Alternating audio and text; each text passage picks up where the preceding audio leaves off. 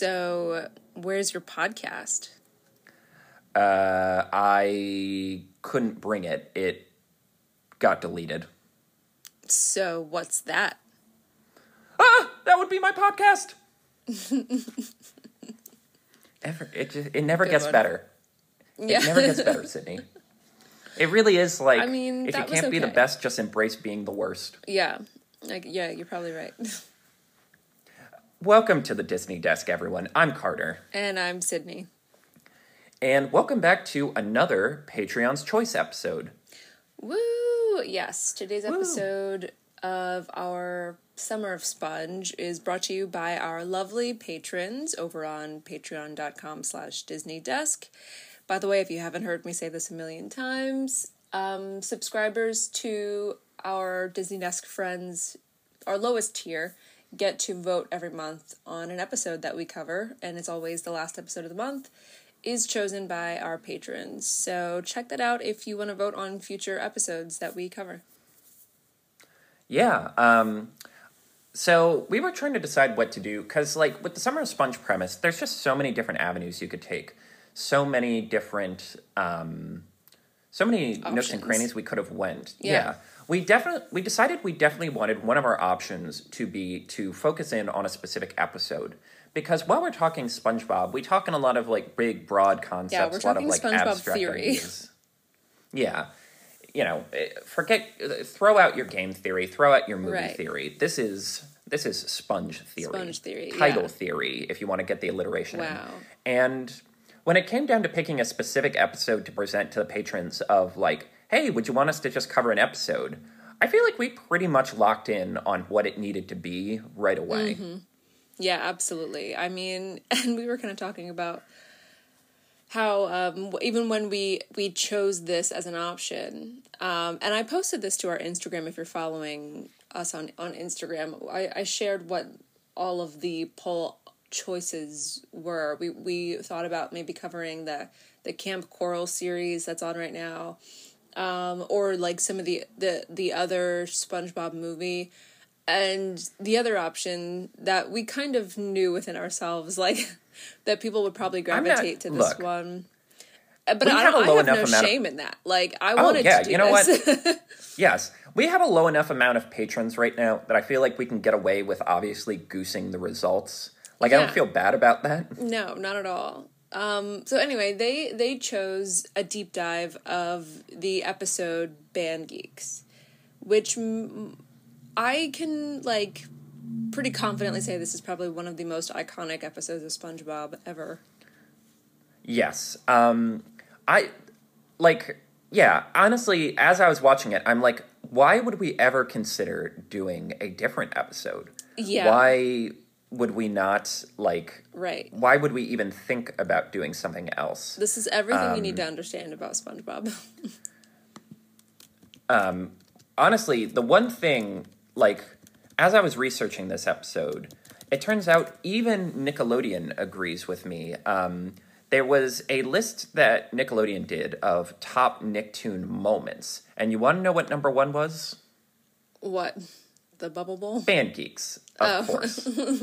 Yes, they did full episodes, and number Okay. one, of course, was Band Geeks. Oh, so it felt like we had to cover this episode. We had to take the time to kind of go headfirst into this episode, talk about why it's so funny, why it's so entertaining, Right. and kind of break down. It's kind of a perfect way of breaking down like why SpongeBob works. Works so well. Yeah. hmm But before we head into the Bubble Bowl and perform for all of you, it is time for another Internet Minute.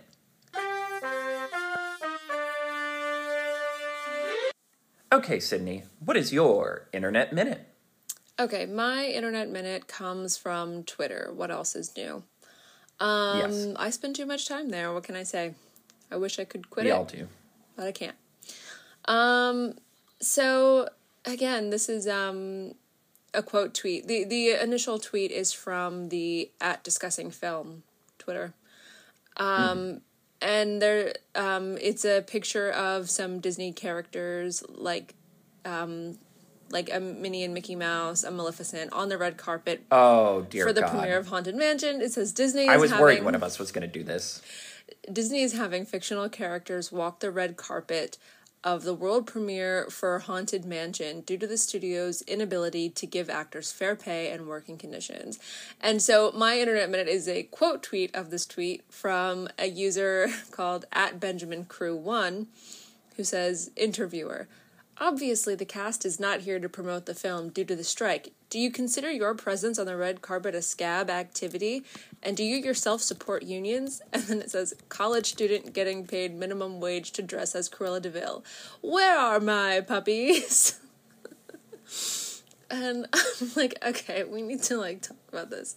Um, first of all, like we we we touched on the writers' strike, you know, and and I feel like you had more to say about the writers' strike. I hmm. definitely I I have more to say about about the actors' strike as an actor myself, right? Because even though I am not in SAG-AFTRA, this strike does affect us non-union actors as well.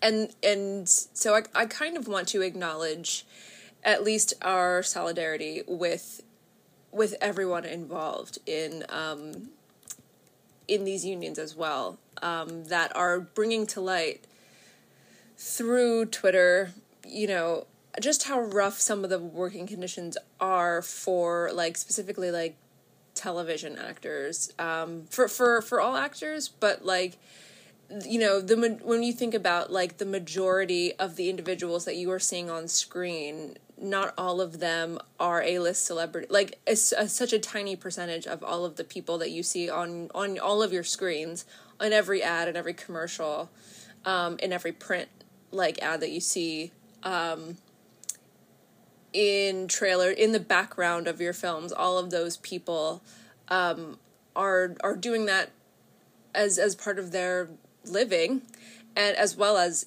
their like creative careers and so this has like such a large effect on like such a huge ripple effect on everybody um, you know this this tweet mentions something um, called scabbing or like a scab activity mm. ba- basically what that means is um, so for for instance i am not in the union um, but but those jobs still like exist like jobs that are reserved or or or are f- that are like within the union still exist right mm-hmm. now even though those actors are striking from them if i were to go in and audition for one and like take a union job at right now during the strike that is called scabbing and it's uh, it's not illegal it's just highly frowned upon it's just bad form um, it's just um, being a class trader. Yes, exactly. That would. So be, if you're willing to sell your soul, you know, it's if fine. you're willing to sell, yeah.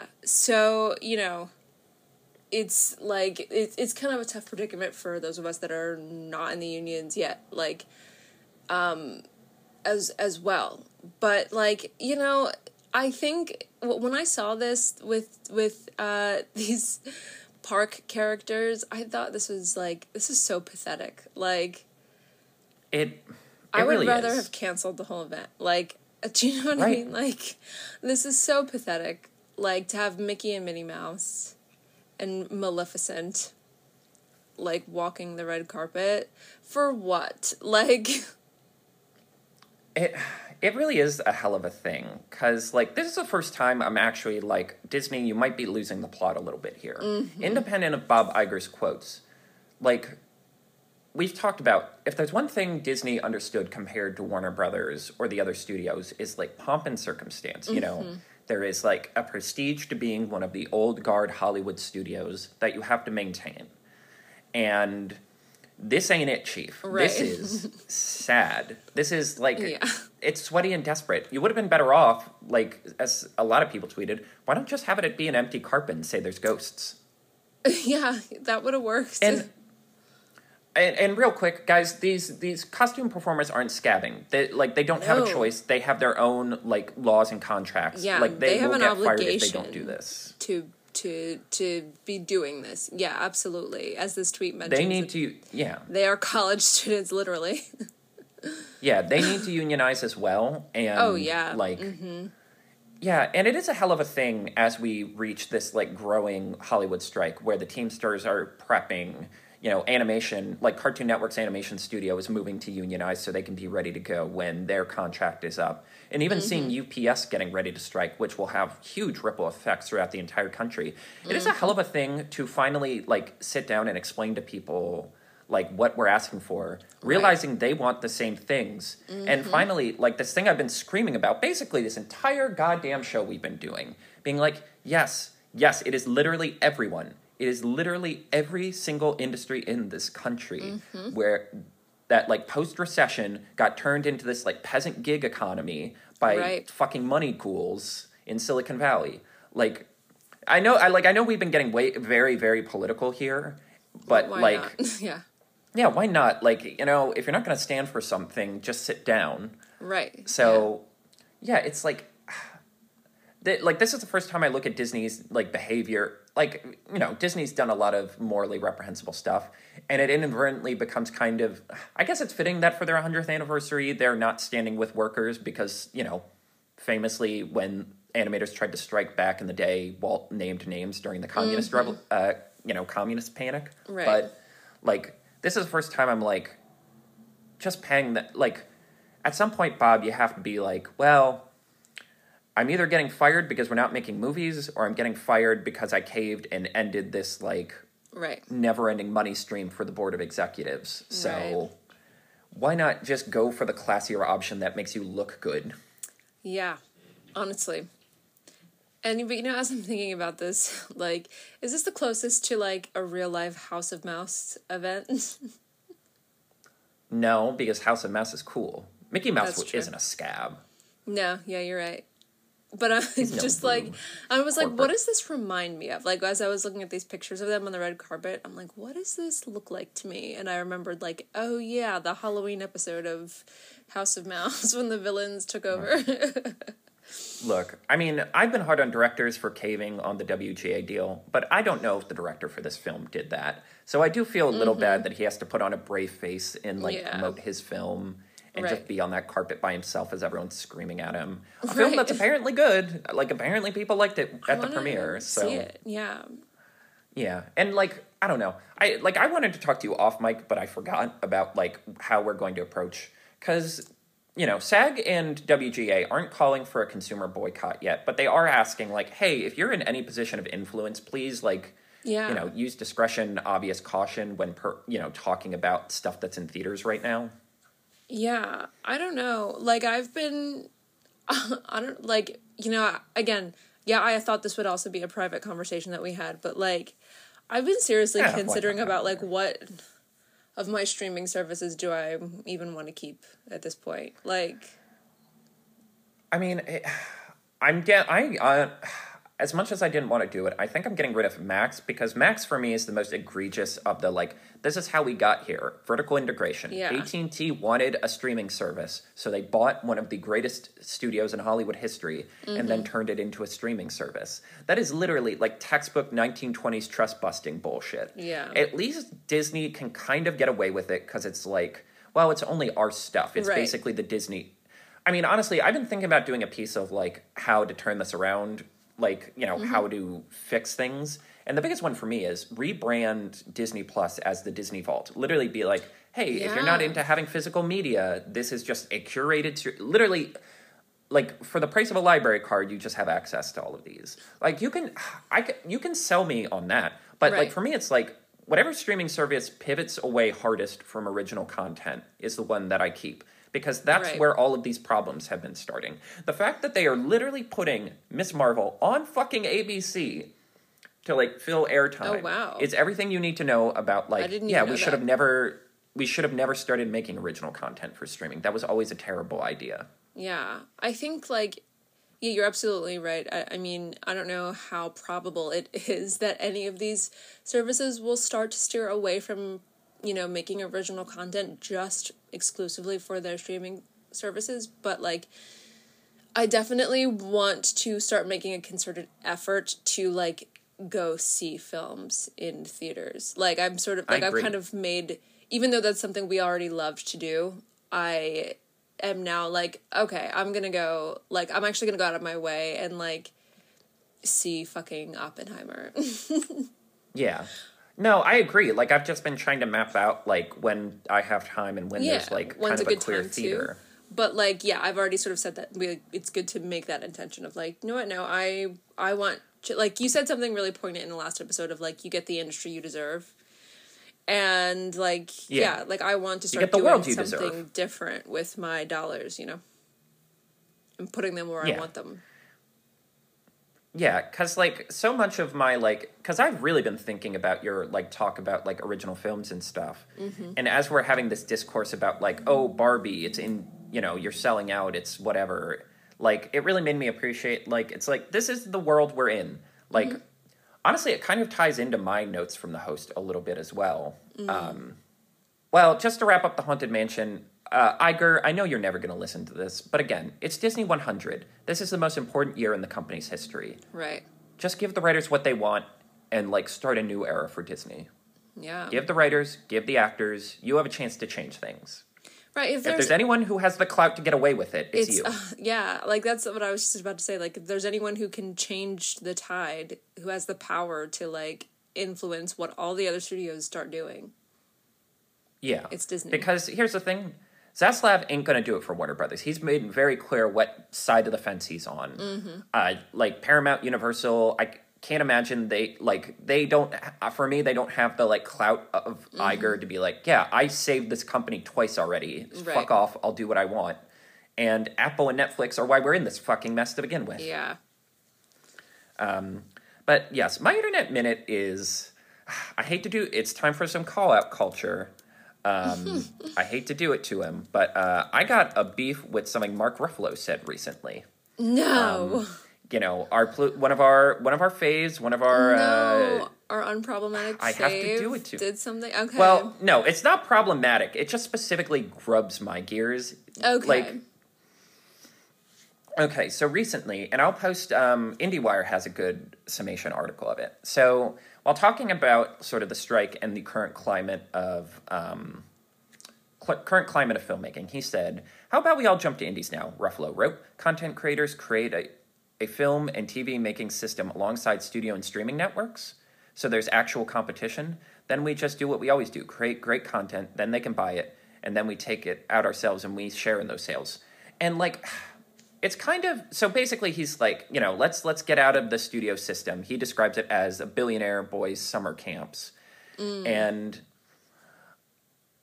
see i simultaneously agree with him but the comments also annoy me in a certain way because he's like Okay. right we need a broader like we need to break the monopolies need to get broken up we need more space mm-hmm. where War, you know studios like Warner Brothers, Universal, Disney work more as distributors, where they're buying other people's films and then like Yeah. putting them in theaters.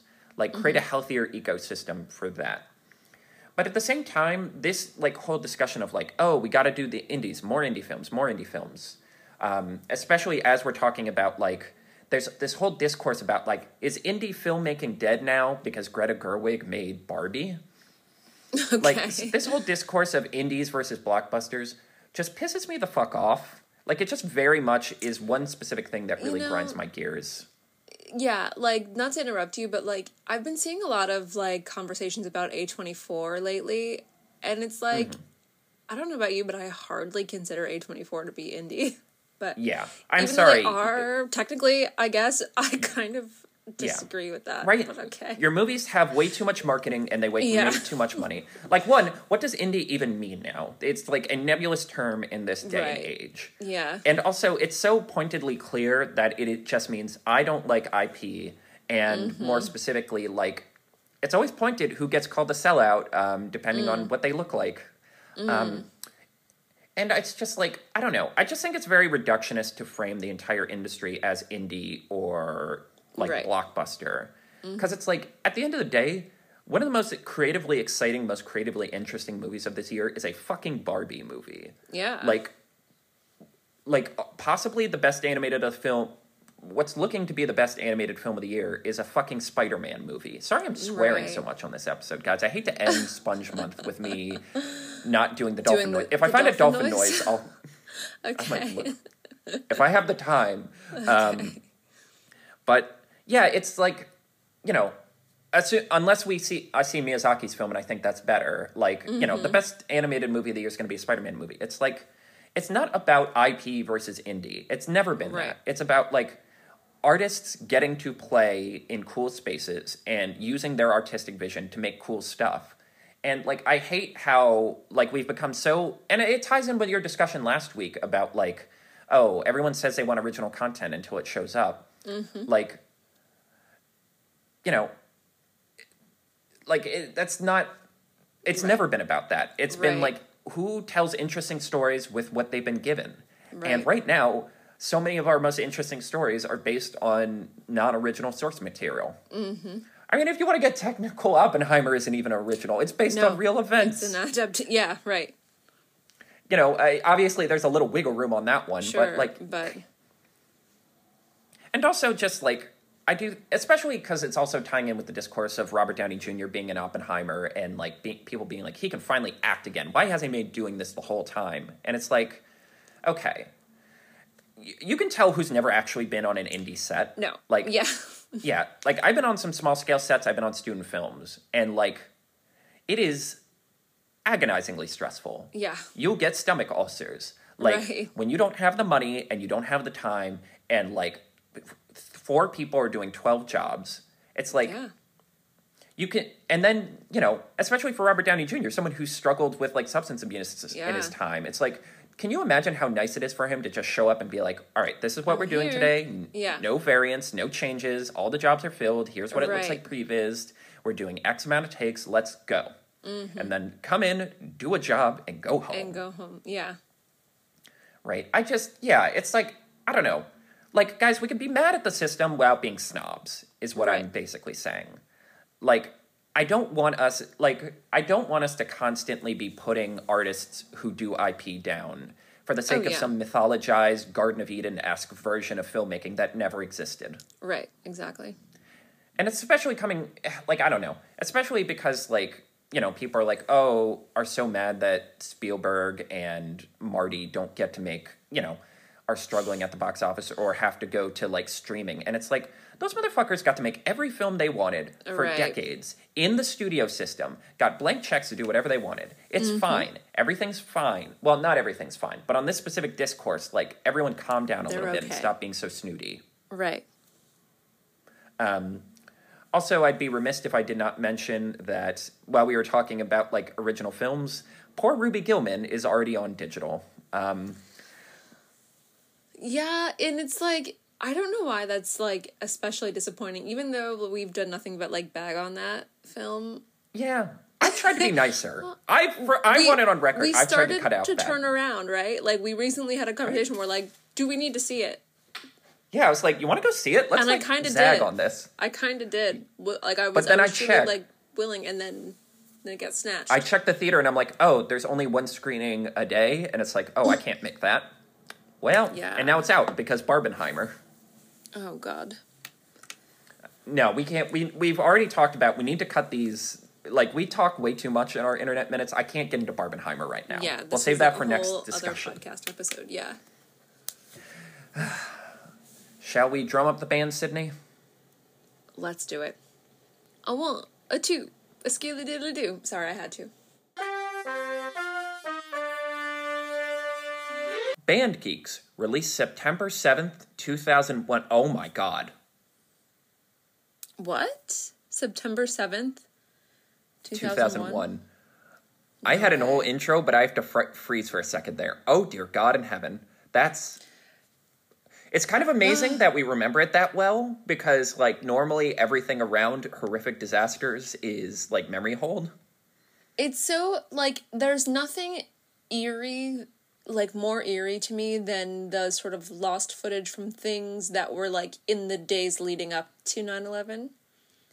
Like there's this there's this compilation on YouTube of like the newscasters on the morning of just like saying the date and it was like truly the mm-hmm. last time in history that that date was just a date and not synonymous with anything. Like I So, yeah, really wish I double checked the original air date before I just said that out loud. just being like, well, yeah. So anyway, this this was our our last moments of joy before uh, before our childhoods were clouded with yeah. and we all just got black pilled with nihilism. But anyway, um, Yeah. season two, episode 15B, it's the B side to Secret Box.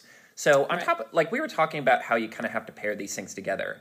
Kind of a banger collection um, in terms of Secret Box Mm-hmm. Yeah. being one of the great original sort of like SpongeBob running like jokes. Yes, yeah, there are Like- both both of these episodes have some of the most but it's like when I in if there's one thing I've learned in in our research for this whole month is that I almost every episode has something extremely quotable in it. Yes, that's the thing. I refer to Secret Box as one of the great like sort of like Yeah. existing gags, the embarrassing snapshot of SpongeBob from the Christmas party, and I'm like, Yeah. yeah, but you'd say that about a hundred episodes. Right. But this You has the that about- line this has the famous like the inner machinations of my mind are an enigma and like the milk tipping over. It's just n- it's just such a funny joke. Like Right. It's It just a live action, weird, generic carton of milk. And I and talk about Mandela effect. I always thought there was a human hand knocking it over. No, it just tips over on its own. No, yeah. And yeah, it's like it's kind of insane that while doing the homework for ba- the Band Geeks episode, we're also like, oh wait a minute, this episode's also this great. This is a great episode. Yeah.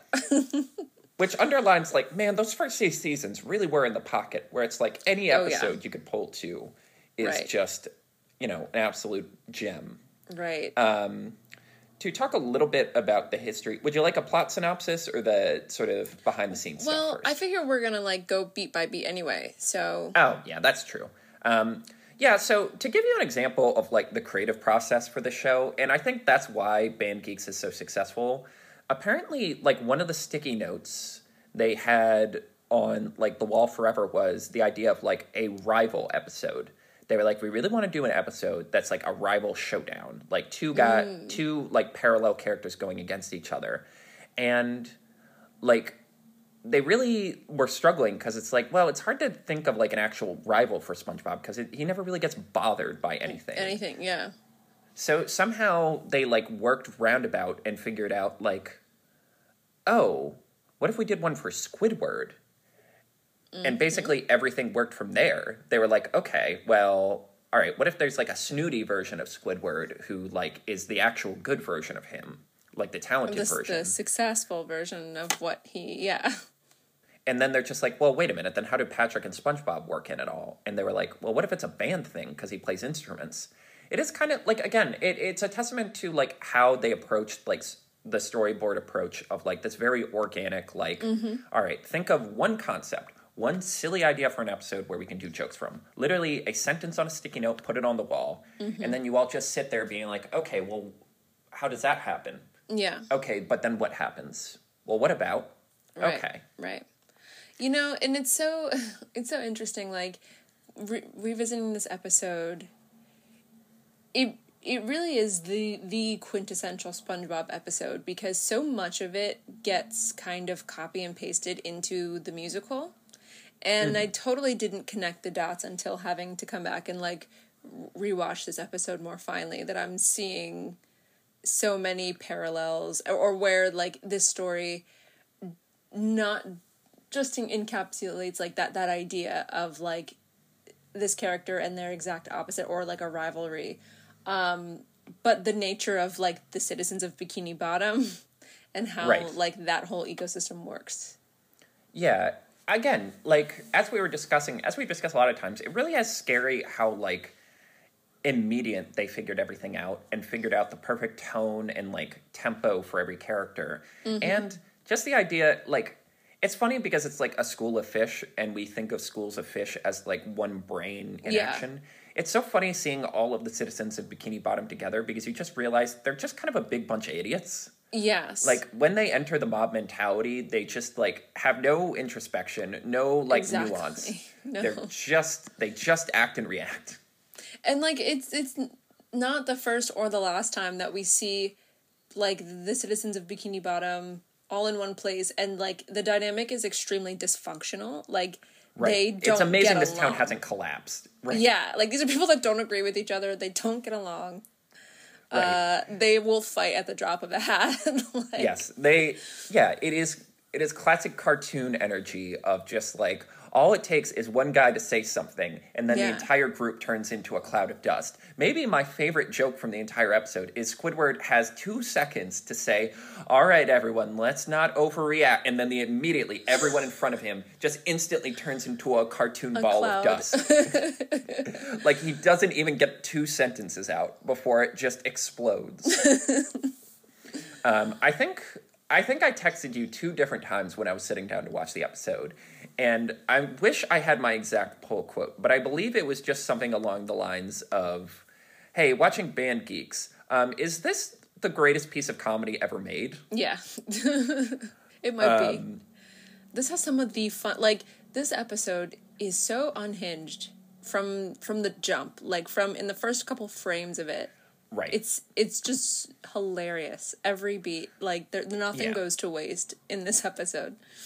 Yeah, I think so much like because I was struggling to think of how we talked about this episode as we were I was watching it only because I realized so much of its strength is it is again just the perfect SpongeBob episode in terms of get a simple premise and then literally think of how do we get a joke in here every 10 to 15 mm-hmm. seconds.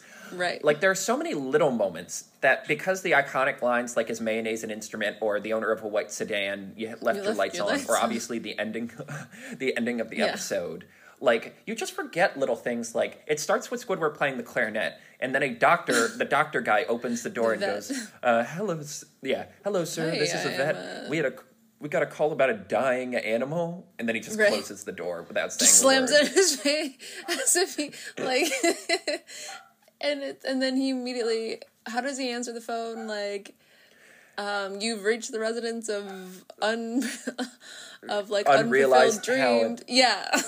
Please, please leave a message after that. Right. Sounds like you have a dying animal on your hands. And i'm like i didn't realize i think i didn't notice until now that like oh did squilliam call that vet? Like that's a very mean thing to do.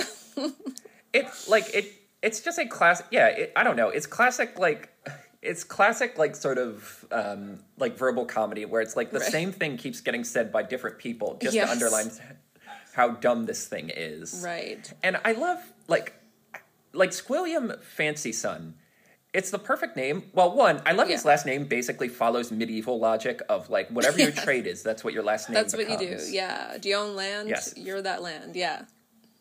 Um, but yeah, I love it. Like again, in the tide pool element of this, it's like all Squidward needs to do is say one sentence, and we're like, oh yes, William, classic resident of the area. He's always existed. It's just funny that you could to think that you could take any male name and put like an SQ in front of it and turn it into like a squidified name like Edward or William and have names like Squidward and Squilliam.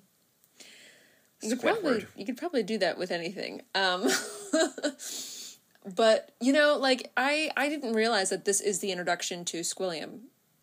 And that's Right. fascinating that this is the first we see of him. And they offer such little context for him, but like yeah, you it takes very little to understand that like Mm. Right. obviously Squidward would have like a foe. That is exact Right. exactly him. But you know what? When I think about it, it's like it, we we introduced him as being like the the good or the the successful version of Squ- of Squidward. But when I really think about Squilliam, it's like I know so many people like Squilliam. Like I come across so many people that truly are not like they don't have a talented bone in their own body. They're just good at associating with other people who Oh like yeah, if the only thing going for them is that they may have money and like they just like surround themselves by the arts like they can just afford to like be a patron of everything but they themselves have absolutely nothing yeah. Like he's the white collar version of Squidward, where it's like, well, yeah. I can just buy eight, seven, eight, like twelve different forms of art. Squidward actually Yes. has to do them. has to make them well, himself he can do yeah them. Yeah, no, and like I think that's why this episode in particular is fun for us because it's like, yeah, theater kids know this kid. oh yeah Like, yeah, you've been around this block before, right Um, yeah, and like I do think it's a testament to this simple, like how strong. It's one of the biggest strengths of SpongeBob. It's like how deceptively simple it is, despite how much like chaos and like how many layers are on it. Where it's like, yeah, you have eleven minutes. You can introduce this character in less than ten seconds, and everyone will immediately get Understand, from the yeah. voice and the fact that he has a unibrow and that he wears like uh like Mascot, rich like a- maroon, yeah. A rich maroon, uh, Like what is smoking it, like jacket? bathrobe? Yeah, smoking jacket. Yeah. That's the word. Yeah. Um, oh my gosh. So yeah, so Squilliam calls him to ask him like Squilliam's got to know he doesn't have a band, right? He just wants to right. see him. I think he's just doing it. To, yeah, he's just Yeah. doing it to fuck with him to be like, oh, my band is supposed to play the Bubble Bowl, and you know they can't make it. So I was just calling to see your If non-existent it. band. yeah. It's it's all in the voice. It really is all in the voice because it's not that much it. different than Squidward. No, it's but the somehow they make it so much snootier. right. I don't know how. Yeah, they squeeze so much more out of it. Um, I do think I'm realizing how underrated um, the voice of Squidward is Oh, because I also watched a very recent episode that's all noir themed, and he goes Oh. down into this register to be like a noir narrator, and I'm like, Uh-huh. wow, he has range. right. Yeah. Um, but yes, um, so Squidward, not wanting to get put down, says, "I actually do have a band, and we'll be happy to perform." Right. Um, and then maybe one of my favorite lines in the entire episode: "I have to drum up a marching band fast." Huh. drum band band pun. It's it's so good on so many levels. One, I love that it's like there's this urgency of like I got to get this thing done, yet I have time to stop and, make, a, dumb pun and laugh and then it. pat myself on the back for Yeah. having a joke. Right. It captures Squidward's energy so much of being like introspective and being like I'm the only one who appreciates my humor. Right, exactly. Um, um, so yeah, so in the next scene, he has somehow put up flyers everywhere. I mean, like, what? It makes it sound like he's got like a couple days, right, to like prepare Yeah. for.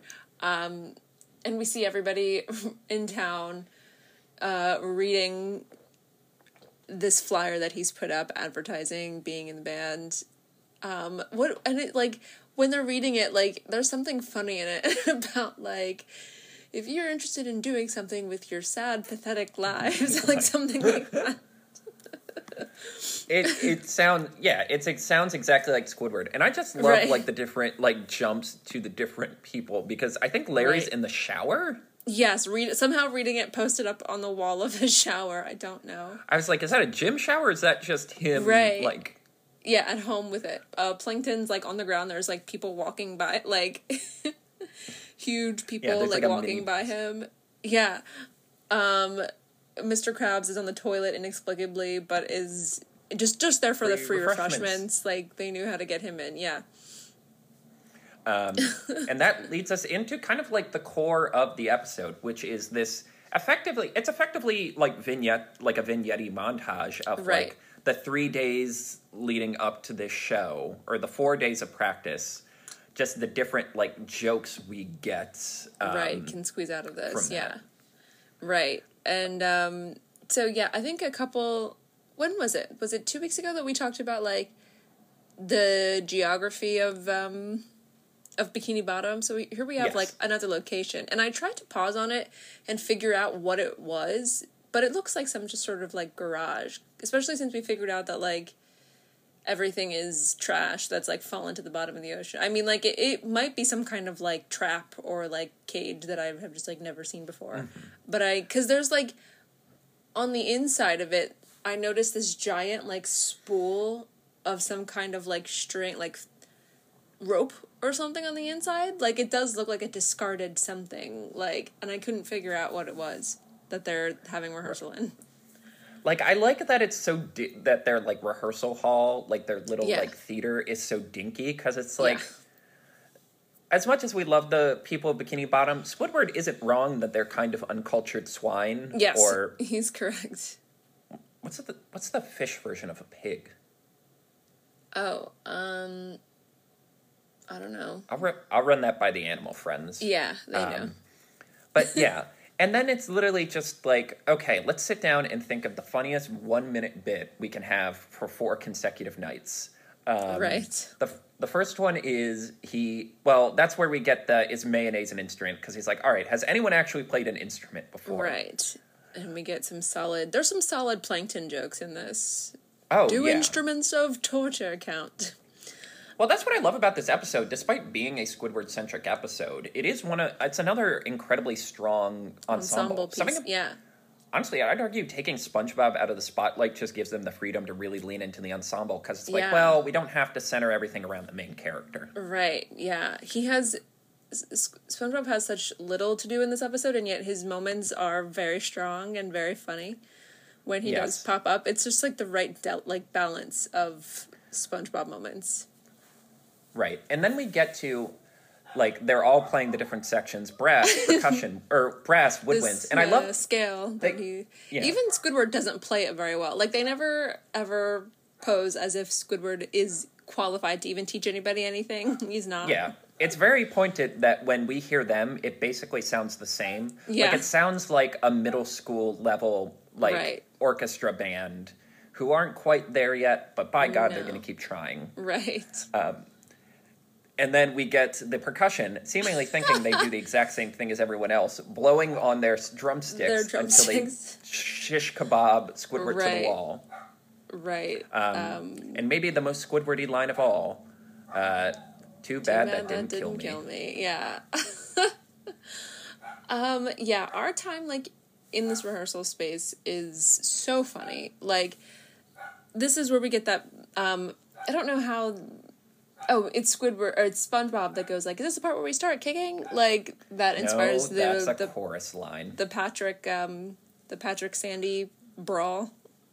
Yes, where he turns into a trombone. And again, he it- gets his head it's into insane how a dumb noise can make you laugh because it's literally just the fact that he keeps stepping and it's just where where where. It's this, like, where, Um, Fagerbakke like just makes this guttural like wail that truly sounded painful. Like yeah. that is like seen off like it's not seen, it's off screen. Like and we just hear Patrick like absolutely scream and then just comes in very calmly with his head forced into the horn of a of a trombone. It is like slapstick is so hard to do. Like people have talked about Tom and Jerry, and it's like the good Tom and Jerry episodes and the bad Tom and Jerry episodes are basically dictated by like who they got to do Tom and if the scream is good. Because like, Yes. like because early Tom and Jerry he sounds too much like a cat, and you're like, oh, I don't feel comfortable about this. Right. And then certain other times he sounds too like nasally, and you're like, well, this isn't as funny. It's that yeah, it's that like really like deep from your throat wail of terror. Right. And when yeah, just That hearing one. Patrick's voice is just really really funny. Anytime anytime Patrick screams as peril is about to occur, Right. It's just hilarious because just of how funny. like like like just deep he gets into his throat. for that. exactly, right. Maybe my favorite of the montages is on day two, where they're actually practicing marching outside. Oh, this and is- the flag twirlers, and it's like Propel themselves into the sky. and explode a blimp. Into a Flag blimp. let's go, let's, Let's go, go. let's go. And I realize we're literally just explaining jokes to people, but like the cares? style of That's comedy we- is kind of how well that's what the people wanted for this episode. Right. And also like it, it like it explaining jokes is kind of how you have to explain why SpongeBob works so much. Right. But it's like the degrees of how they take one joke and just keep putting layers on top of it. Yeah. Because it's like one, it's just silly that we're getting this top-down view of all these little dots moving in a row Yeah. and Squidward getting ag- more and more aggro toward the flag twirlers until with like like World War II fighter pilot sounds Right. propel up uh. into the air. We see an explosion in the distance, and everyone watching as one of the trumpeters just plays like the memorial music. Uh, yeah, and wait, Squidward just like lays in fetal position Yeah. on the ground. He just gives up and just curls into a ball as everyone else like holds their heads just solemnly. watching. Yeah. That's it's like five jokes in like literally One moment. five se- yeah ten seconds max. Um it's yeah, somehow after that point I think day 3 is the funniest when it all just like completely falls apart and um Mr. Krabs and this um unnamed fish person like that we see all the time, this like blue fish. He has Start a weird like sort of British undertone. Oh, well, you forgot the plankton harmonica solo, which Oh, that is so good. Like what a perfect transition moment of like everybody. You know what I love? Like it's like you as different as these people are, it is incredible that they're all giving like an effort towards this. I mean they suck, but Right. like they're trying. And like so yeah. Plankton Well, that's that's the point this- I want to get to at the end of this of why this episode has emotional relevance. Oh, but yeah. How many how many instruments do you think they went through before they got to harmonica for Plankton? Because like the obvious joke is like you have this little guy, this Right. little guy. It might be his birthday, just a little guy, Just- um, and you're like, okay, obviously the joke is going to be that the instrument is too big for him, but what instrument? Well- and somehow harmonica becomes the funniest because he has to breathe into it. Right, yeah, he's got to run from end to end of it and breathe into it. And I guess I'm trying to think like what instrument did they land on for him? At the end he's playing some kind of like synth keyboard thing. Like I guess there Oh, could be yes, a in the final miniature version of that. But like I'm trying to think of like what other instruments would be hilarious to watch him attempt to play. But yes, like the harmonica solo of him having to sprint back and forth to catch these notes is is very funny. It pays off, and it's it, like this. The show just has a good balance of like changing the pace, like or like of from from joke to joke. After we like do that that like tragic a flag twirler bit to transition into like another like big fight with this just like little moment with one character is really Yeah. pays off really well. That like it's one of the deceptive things about SpongeBob. We talk about having this very frenetic pace at like 11 minutes per episode. We talk about it being like a joke a minute, but it mm-hmm. understands like that a joke as like a storytelling thing can have a rhythm, can have a pace. Like joke, you know, understanding the full range of comedy lets you like control the tempo where we can have like these really like joke on joke on joke moments and then we pause for a single character joke Right. and then we lead into this big crescendo where everyone's fighting. Mm-hmm. um, i just love the bit before the fighting starts of like people talk loud when they want to sound smart right? Correct! That is and then he's like all right everyone play as loud as you can. One two three. And as he says three we just cut out to the outside of the building and you just hear like an actual agonizing like and the windows the glass just out. like shatters out. And then before seeing anything else, we cut back to Squidward, whose face is now incorrect. I don't know how to Yeah. explain Like, it, I but don't know how they drew that. Yeah. Um, And then we get into the big well, maybe claws. some of Yeah. us would play better if we weren't using big, meaty. Claw- it's the fact that he's weirdly British that Right, like, home where did He's the only from? one. Right. Um and like how this argument between the two of them results Oh, I know, because um like one of them is like, bring it on, and that's when SpongeBob comes up and he's like, No, people, let's, Let's bring it off. And I think that's the li- specific line I messaged you. Oh, now the talking cheese. a- gonna preach to us. and suddenly they're just like all at each other's throats Yeah. about this. Again, like it's one of my favorite. It's one of my favorite comedy trope, or especially for animation when it's just like a bunch of idiots get into a big fight. Like I love any like one of my favorite little moments from any animation is from Castle in the Sky, where it's like there's this standoff between these pirates and this like security force, and one of the pirates just flexes so hard his shirt rips open, and then cold clocks someone, and then before you know it, it's literally the entire room is a ball of smoke, and just like anytime it's like, Yeah. hey, you want to take this outside, Mister, and we immediately go into a brawl, Right, And then we just have like. The whole time is Squidward's like, please, people, these instruments are rent. At one point, he goes, "These were rentals." Um, um, and yeah, so Squidward gives up. He's got no Yes. point. There's there's no use. He tried. They tried. Patrick was Um, about to get shoved into another instrument. Um, Right, exactly. Sandy does like a cool twirly thing with the side. Like I like that all the instruments make noise. Yeah. Maybe my favorite is the original two guys starting are about to spear each other with woodwind instruments, Right, only to get s- smashed in the face with yeah, cymbals. Mrs. Puff is standing there waiting to just like absolutely clap them together.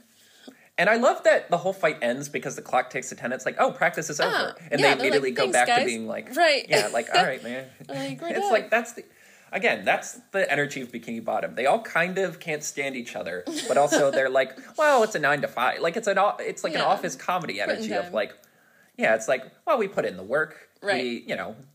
Um, oh, that's one of my favorite bits. The Wiley Coyote, like the sheepdog beats the shit out of Oh. Wiley Coyote every episode, but then they walk out and they're like punch their little time cards and they're right. like, see you tomorrow. home. Like they're like, all right, bye, Bob. See ya. A game tonight.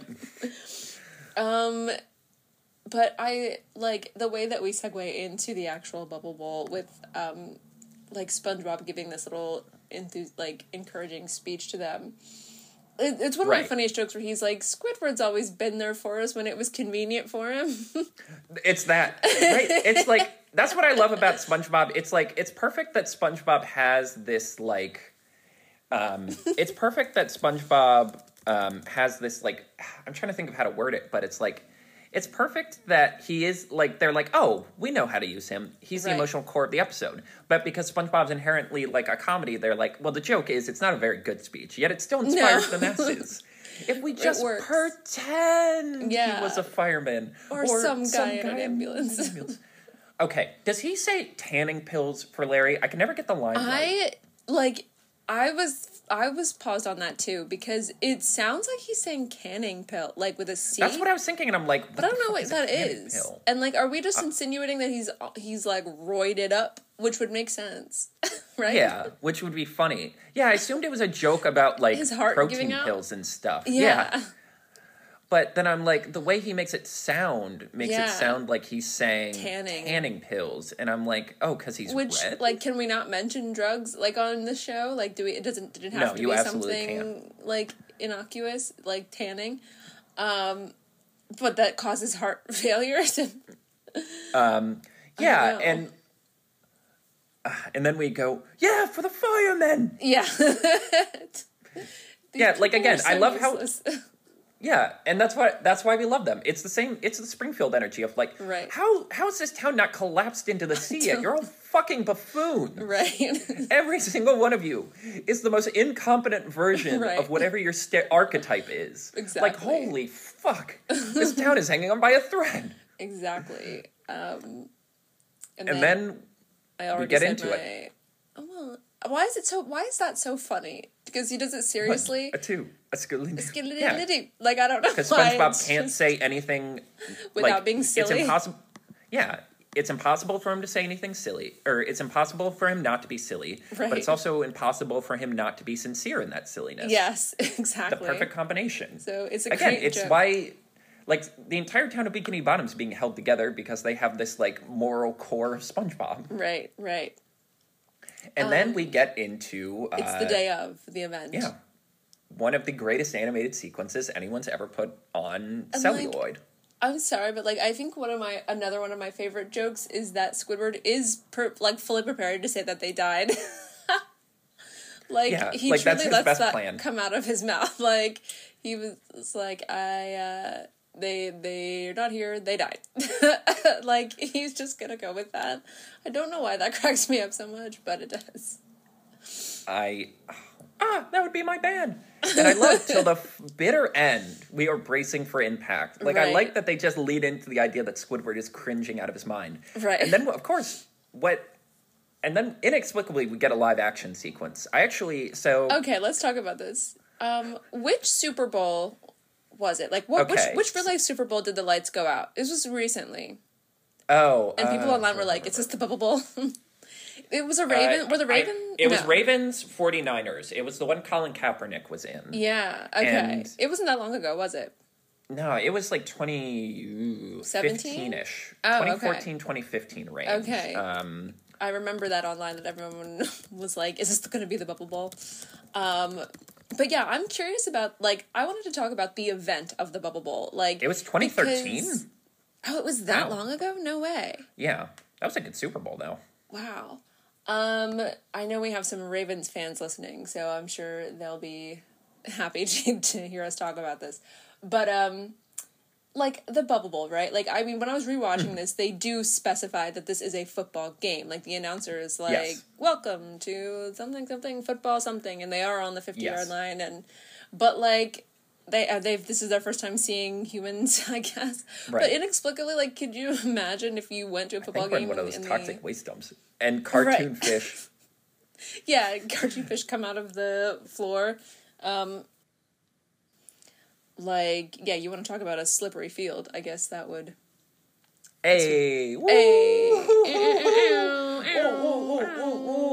Suck it, Arizona. Um, But yes, Anyway. apparently, apparently this um, footage was from a USFL game, which was like a now defunct football league. I see. um, okay. Famously, to tie in another one of our football teams, good lord, um, Jim Kelly, uh, Hall of Fame quarterback for the Buffalo Bills, got drafted by the Bills, went, uh, I'm good, and went to the USFL to play for Houston. And then when the league collapsed, he's like, hey, uh, so Buffalo.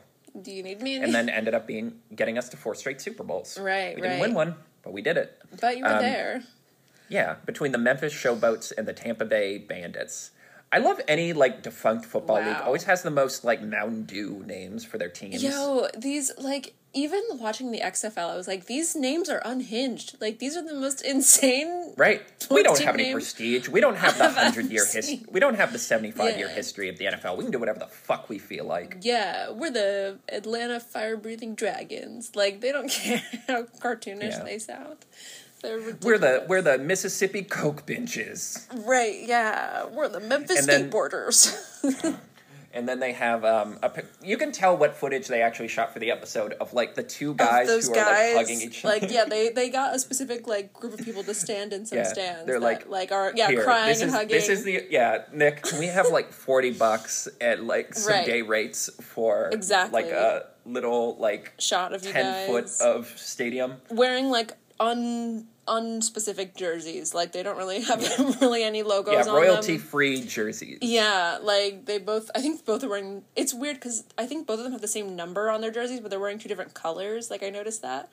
Um, and then they have these like lighters. Like there's other people in the scene with them, but um, but yeah. So this this like another great example of a live a- again the quintessential SpongeBob episode when we when we talked about like the live action incorporation into these episodes. Of course, this would have a live action element to it.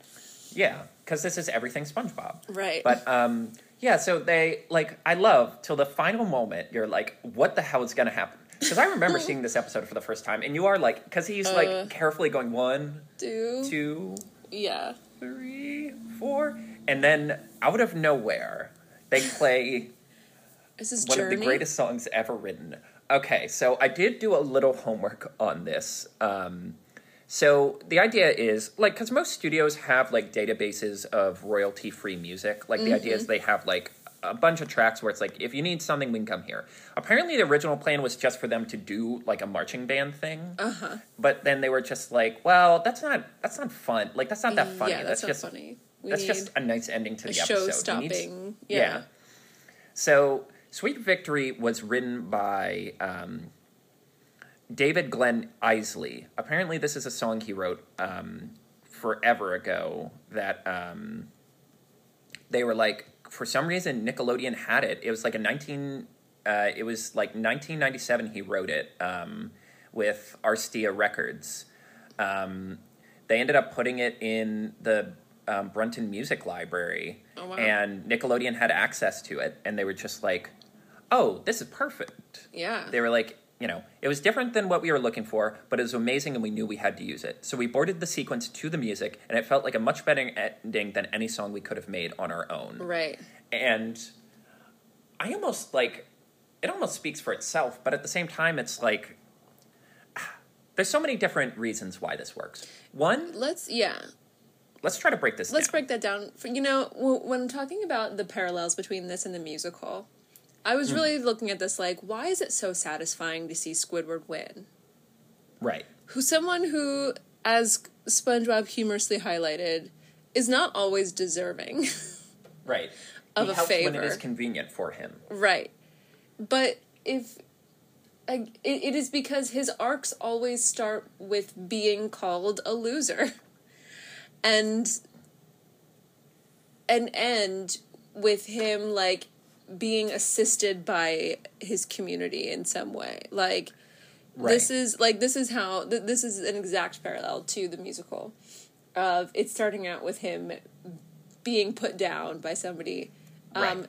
and like almost damn near giving up giving up Yeah. i mean like he was did. he was going to take the l on this one he literally was going to say his band died in a his marching friend died in a accident. marching accident that's partially true a final destination scenario of a marching band accident. right Like the guy has the vision. He's like, "We got to get the fuck away from this marching band, man." Right.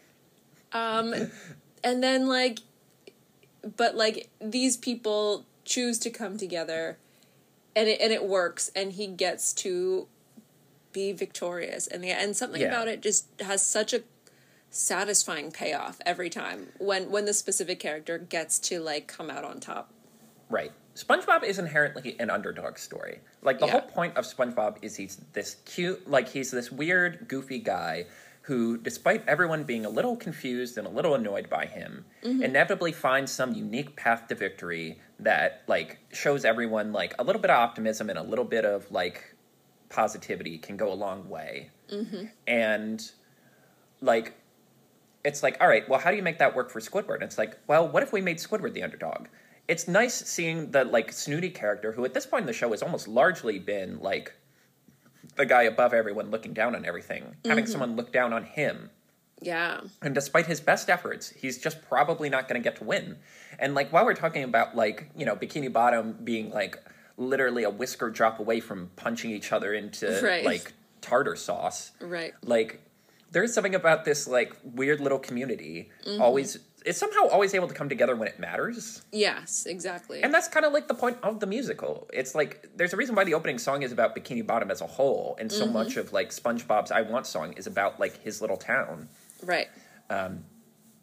one it is really like they really nailed the song where it's Oh, like yeah. it's a perfect it's simultaneously a, about perfect winning. football Yeah. song it's a song about winning Yes. and it's like the perfect sort of like vaguely it's like lightly anachronistic for 2001 because it sounds like it's from the 80s like Yes. it is like a hair metal ballad right. like, I would people- have assumed this was a Journey song. Like that's what I thought. yeah well people misidentify it as like oh it's a journey song or oh sounds it's an like it. aerosmith song and it's like no no no this is an it's not Right. an OG or OC song for the show, but it's basically because like Right. it was a royalty free song that was in a database that they right. found. It just sounded like a Super Bowl halftime song right. that you'd hear. And one thing I was thinking about is SpongeBob is so good at like knowing when to end an episode. like so many Mm, cartoons, and like my beloved Steven Universe is an example of this. They always feel like they need a little wrap up part at the end where they like Mm. have characters talk out the ending, or they have like you know, uh, well, I certainly learned something today, or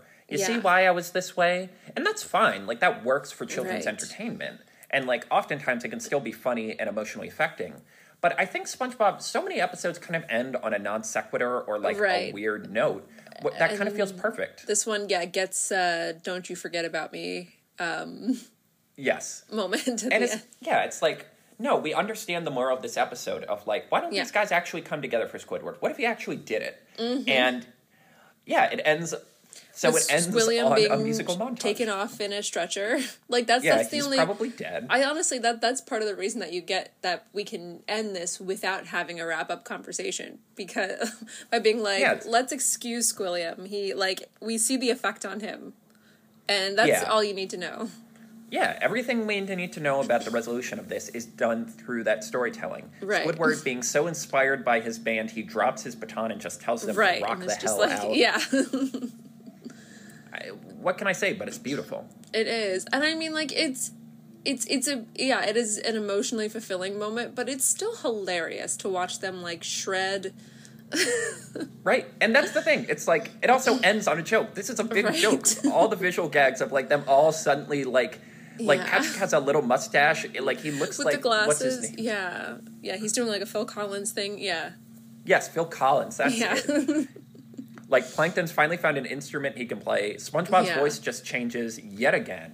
right like oh uh, and yeah we get this like there's a bit where we're just sliding through all the characters and it has like the fucking most 90s background possible Right. like it looks like the rugrats prince exactly yeah and yeah it ends on a fucking freeze frame Right. as the song keeps going Right. that's just yeah. the end of the episode that's all you need to know yeah it is it is a kind of a, a perfect close to this episode and it's kind of beautiful that this song that literally was just sitting on a database for how who knows how long right ends up becoming this track that sells literally like millions of downloads every Right. year. from an episode song- of SpongeBob Yeah, from an episode of SpongeBob SquarePants. A, and like it made such an impact like that like when Stephen Hillenburg passed away, there was a push that's like we have to play Sweet Victory at the Super Bowl halftime show. right like we simply need this moment. Do you remember that? vaguely So it was Super Bowl, I think fifty three. It was Maroon Five playing, and it was a Oh, it, it that's was why. a particularly bad out of my- performance. I've blocked that out of my memory. That's why. There was a really there was a really gross part where they like do a tribute to Purple Rain, if I'm remembering Oh, correctly. No, yeah. no, no, no. That was It- Justin Timberlake. I'm getting those mixed up. that that was that was in Minnesota. That the one with Justin Timberlake. No, yeah. Yeah, this is a different one. This was in Atlanta. But they do that three second clip, which to be fair, they did original animation, so I'll give them some credit for that. But then the Sweet Victory trumpet Yes. gets turned into Wait, I Travis that. Scott's sicko mode. I remember that. Yeah. And for just a second, everyone was about Everyone to was lose like, their "What?" minds. Yeah, I forgot And then we cut into that. sicko mode, and everyone's like, "What Oh. the fuck?" Yeah. And like people were pissed. I forgot how pissed people were. right. Oh and like goodness. it's doubly because it's Travis fucking Scott who is Yeah. like bas you know Disgraced generously committed yeah. multiple manslaughters. Yeah. Um, yeah, it's it's the most SpongeBob thing ever that the most innocuous thing, the seemingly Right. silliest idea, ends up becoming a sincere, Mm, moment. beloved Yeah. piece of pop culture iconography. Right. Exactly. Um, do you have any other thoughts you wanted to add as we close out this discussion? You know, it's like this is such a a, a good way to close out this month, which like I'm sad that we're done with. honestly of all of the themed months we've done of all of like the let's have content centered around an idea this is the one that's made me the happiest like Yeah. i think it's perfect that we end on like talking about an individual episode that we break down one of the iconic episodes because that is so much of like what makes SpongeBob, you know, it, it, it, it's good to just break down why SpongeBob is special with mm-hmm. the best example of why SpongeBob is special. Yeah, you know, this is like with Disney Channel month and this the the summer of sponge, it's like I am I'm glad that you and I have an outlet to embrace the things that we love.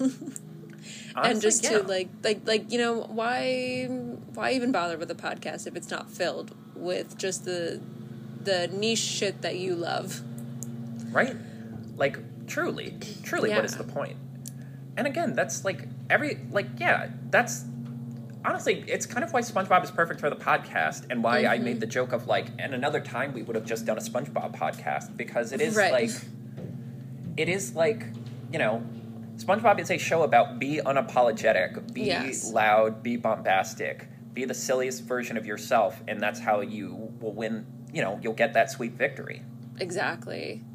And I, you know, when you said something funny, like a couple episodes ago during your internet minute about Nimona, is that what that, that film's called? right? Yes. I always say it wrong. I read it wrong.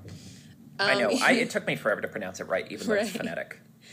Um, the fr- you use the phrase "punch a hole in the wall with who you are," and um, and I thought that was funny, but it's certainly encapsulated, like or or definitely represented in a character like SpongeBob, um, and even in characters like Squidward, who, mm-hmm. as I've said before, like.